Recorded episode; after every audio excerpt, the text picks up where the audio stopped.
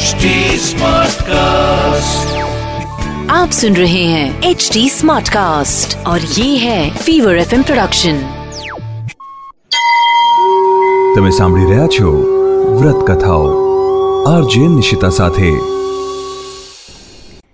રમા એકાદશી આસો માસની કૃષ્ણ પક્ષની એકાદશી ધર્મરાજ યુધિષ્ઠિર બોલ્યા હે ભગવાન હવે તમે આસો માસની કૃષ્ણ પક્ષની એકાદશીની કથા સંભળાવો આ કથાથી કયું ફળ મળે છે તે કહો. શ્રી કૃષ્ણ ભગવાન બોલ્યા, હે રાજન આસો માસની કૃષ્ણ પક્ષની એકાદશીનું નામ રમા છે. આ વ્રતના પ્રભાવથી સમસ્ત પાપ નષ્ટ થાય છે. તેની કથા આ પ્રમાણે છે. પ્રાચીન કાળમાં મુચુકુંદ નામનો એક રાજા હતો. તેના ઇન્દ્ર વરુણ કુબેર, વિભીષણ આદિ મિત્ર હતા. તે સત્યવાદી અને વિષ્ણુ ભક્ત હતો. તેનું રાજ્ય નિષ્કંટક હતું. તેને ચંદ્રભાગા નામની ઉત્તમ પુત્રી હતી. તેનો વિવાહ રાજા ચંદ્રસેનના પુત્ર શોભન સાથે કર્યા. એક સમયે જ્યારે તે પોતાના સાસરામાં હતી, ત્યારે આ એકાદશી આવી. ચંદ્રભાગા વિચારવા લાગી કે એકાદશી નજીક આવી છે, પરંતુ મારા પતિ અત્યંત કમજોર છે, તેથી વ્રત કરી ન શકે, પરંતુ મારા પિતાની કડક આજ્ઞા છે. જ્યારે દશમ આવી, ત્યારે રાજ્યમાં ઢંઢેરો પીટાવ્યો. એ સાંભળી શોભન પોતાની પત્ની પાસે ગયો અને બોલ્યો કે, હે પ્રિયે, તમે મને કોઈ ઉપાય બતાવો. કારણ કે વ્રત કરીશ તો અવશ્ય મરી જ જઈશ. ત્યારે ચંદ્રભાગા બોલી, હે પ્રાણનાથ, મારા પિતાજીના રાજ્યમાં એકાદશીના દિવસે કોઈ પણ ભોજન કરી શકતું નથી. ત્યાં સુધી કે હાથી, ઘોડા જેવા પશુ પણ ઘાસ, અન્ન, જળ આદિ ગ્રહણ કરતા નથી. પછી મનુષ્ય કેવી રીતે ભોજન કરી શકે? જો ભોજન કરવા ઈચ્છતા હોય, તો બીજા સ્થાન પર ચાલ્યા જાઓ. કારણ કે જો તમે આ સ્થાન પર રહેશો, તો તમારે અવશ્ય વ્રત કરવું પડશે. ત્યારે શોભન બોલ્યો, હે પ્રિયે, તારું કહેવું બિલકુલ સત્ય છે. હું વ્રત અવશ્ય જ કરીશ. ભાગ્યમાં જે લખ્યું હશે, તે જ થશે. આવો વિચાર કરીને તેણે એકાદશીનું વ્રત કર્યું અને તે ભૂખ તરસથી અત્યંત પીડિત થવા લાગ્યો. સૂર્ય ભગવાન પણ અસ્ત થઈ ગયા અને જાગરણ માટે રાત્રિ થઈ. તે રાત્રિ શોભનને દુઃખ દેનારી હતી. બીજા દિવસે પ્રાતઃ પહેલા જ શોભન આ સંસારમાંથી ચાલ્યો ગયો.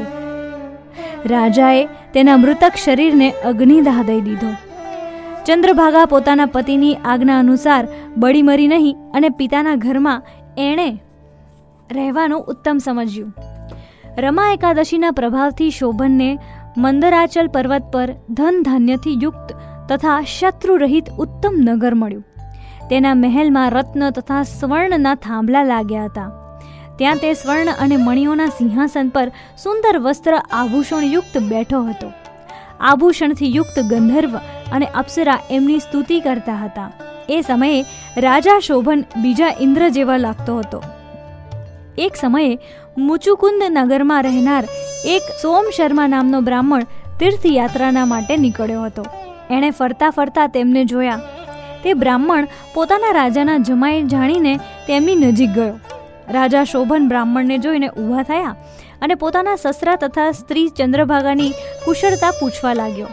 સોમ શર્મા બોલ્યા, હે રાજન, અમારા રાજા કુશળ છે અને તમારી પત્ની ચંદ્રભાગા પણ કુશળ છે. હવે તમે તમારું વૃત્તાંત સંભળાવો. મને આ જોઈ ખૂબ આશ્ચર્ય છે કે આવું વિચિત્ર અને સુંદર નગર, જેને ન તો કોઈએ ક્યારેય ન સાંભળ્યું છે, ન ક્યારેય જોયું છે, તો તમને કેવી રીતે પ્રાપ્ત થયું? તો શોભન બોલ્યા, હે દેવ, આ બધું આસો માસની કૃષ્ણ પક્ષની રમા એકાદશીના વ્રતનો પ્રભાવ છે. તેનાથી જ મને આ અનુપમ નગર પ્રાપ્ત થયું છે. પરંતુ આ અધ્રુવ કેમ છે? અને ધ્રુવ કેવી રીતે પ્રાપ્ત થઈ શકે છે, તે તમે મને બતાવો. હું તમારા કહ્યા અનુસાર જ કરીશ. તેમાં તમે બિલકુલ જૂઠું ના સમજો. રાજા શોભન બોલ્યા, હે દેવ, મેં શ્રદ્ધાપૂર્વક વ્રત કર્યું હતું.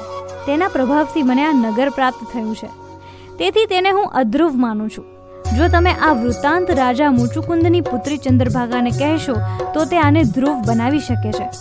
બ્રાહ્મણે ત્યાં આવીને ચંદ્રભાગાને સમસ્ત વૃત્તાંત કહ્યું.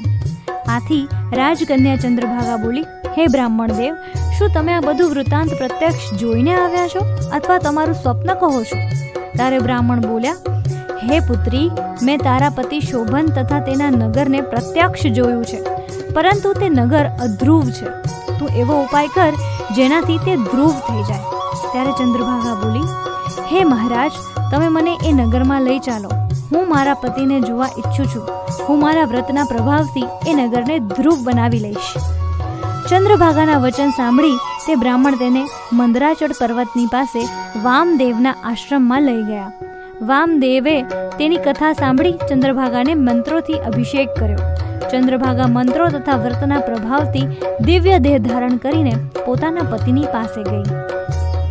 શોભને પોતાની પત્નીને જોઈને પ્રસન્નતાપૂર્વક તેને વામ અંગમાં બેસાડી.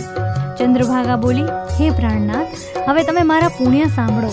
જ્યારે હું મારા પિતાના ગૃહે આઠ વર્ષની હતી, ત્યારથી હું સવિધિ એકાદશીનું વ્રત કરતી હતી. એ વ્રતોના પ્રભાવથી તમારું આ નગર ધ્રુવ થઈ જશે. અને સમસ્ત કર્મોથી યુક્ત થઈને પ્રલયના અંત સુધી રહેશે. ચંદ્રભાગા દિવ્ય રૂપ ધારણ કરીને તથા દિવ્ય વસ્ત્ર અલંકારોથી સજીને પોતાના પતિની સાથે આનંદપૂર્વક રહેવા લાગી. હે રાજન આ મેં રમા એકાદશીનું મહાત્મ્ય કહ્યું છે. જે મનુષ્ય રમા એકાદશીનું વ્રત કરશે, તેના સમસ્ત બ્રહ્મ હત્યા આદિ પાપ નષ્ટ થઈ જાય.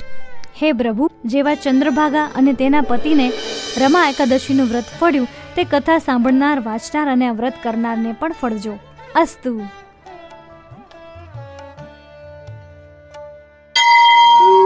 તમે સાંભળી રહ્યા છો વ્રત કથાઓ આરજે નિશિતા સાથે